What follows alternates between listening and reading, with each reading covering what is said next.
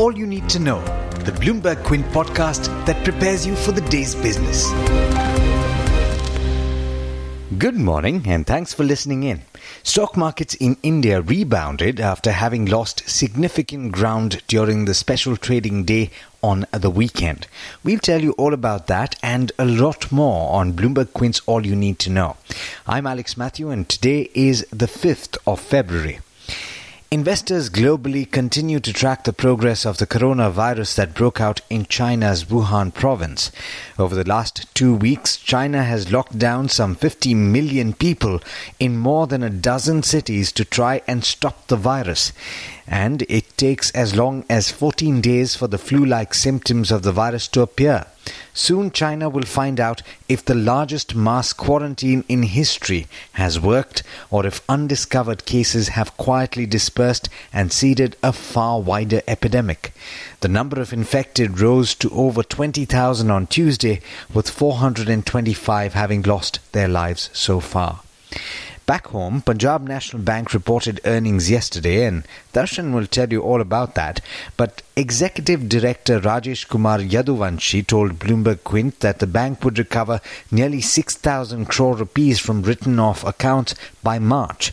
This includes over 2,000 crore rupees from Bhushan Power and Steel. The lender's gross bad loans are still untenable, standing 16.3% at the end of December. The tax department clarified yesterday that mutual funds would only collect 10% TDS for payments in the dividend options of their schemes and not on gains arising from redemption of units in their growth schemes. The finance minister scrapped the dividend distribution tax, remember, in her budget on the weekend and announced that dividends would now be taxed in the hands of the holder. India's gold imports have tumbled by half in January as record domestic prices and a slowdown in economic growth curbed demand. Imports fell to 21.7 tons last month from 45.9 tons a year earlier, according to a person familiar with the matter. Oil declined after an industry report showed that there was a rise in U.S. crude stockpiles. The commodity was already under pressure with the ongoing spread of the coronavirus and worries about global growth. On Tuesday, Brent crude fell to $53.96 to a barrel. In international news, uh, the US is mulling a plan to withdraw from another pact. This time it's global and it's worth $1.7 trillion in government contracts. It may also anger close allies during a delicate moment for trade.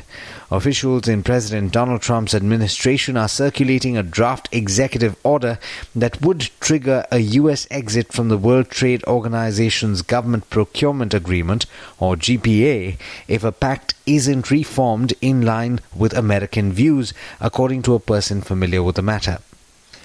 In international markets, US stocks climbed strongly with the three averages gaining close to 1.5% each. But the day once again belonged to Tesla, which climbed 17% a day after it jumped over 20%. The stock is now up 122% this year, giving the electric vehicle maker a market value greater than that of General Motors, Fiat Chrysler, and Volkswagen combined. Stocks in the Asia Pacific region have opened positive as well.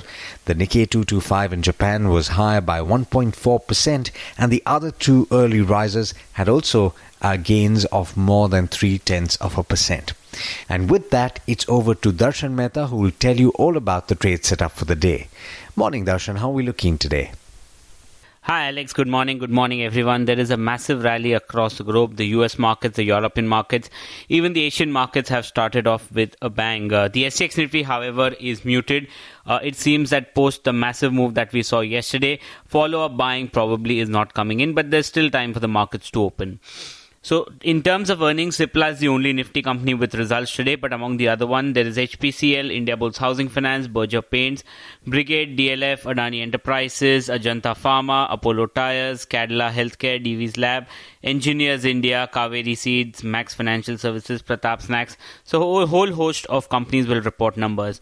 Bharti Airtel came out with numbers yesterday after market hours. Results were in line with estimates. The ARPUs were stable. India business growth was flat while Airtel Africa reported strong performance. They reported a net loss due to an exceptional item of 1050 crores. The EBITDA contribution was clean, clearly seen from Africa business, home broadband and enterprise business. TVS Motors results were in line with estimates. Revenues down 11%, profit down 30%, EBITDA down 3% and the margin improvement was due to lower raw material cost. Profit was down due to an exceptional loss. Tata Global Beverages slightly weak, revenues up 2.6%, profit up 21%, EBITDA up 22%.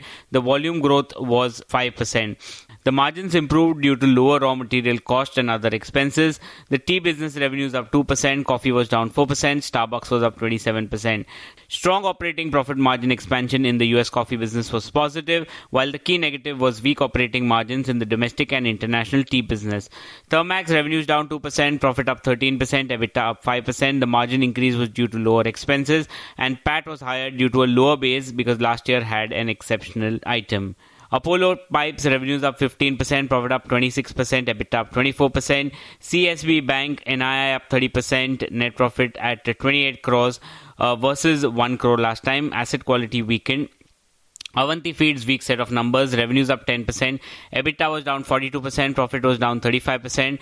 Margins at 6.9% versus 13.1% as other expenses and raw material cost dented the numbers. Oracle Finance revenues flat, EBIT up 2%, profit up 27%, and other income and lower tax rate boosted the profits. Stocks to watch Sun Pharma launched the Absorica capsules in the US markets. Cadila Healthcare received zero Form 483 observations from the US FDA for the Ahmedabad plant. Manappuram Finance uh, yesterday, Baring India sold in 4.15 crore shares. Key Square Master Fund, Copthall Mauritius and Society General were the buyers and Bharat Wire Ropes in which Motilal Oswal and Raamdeo Agrawal acquired 9.4 lakh shares each. OSAG Enterprises was the seller. But there's much more you need to know before trade actually starts. For that, log on to our website bloombergquint.com and click on the All You Need to Know tab and you'll be prepared for morning trade. Thanks, Darshan.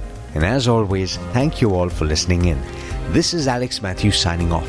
Have a great day.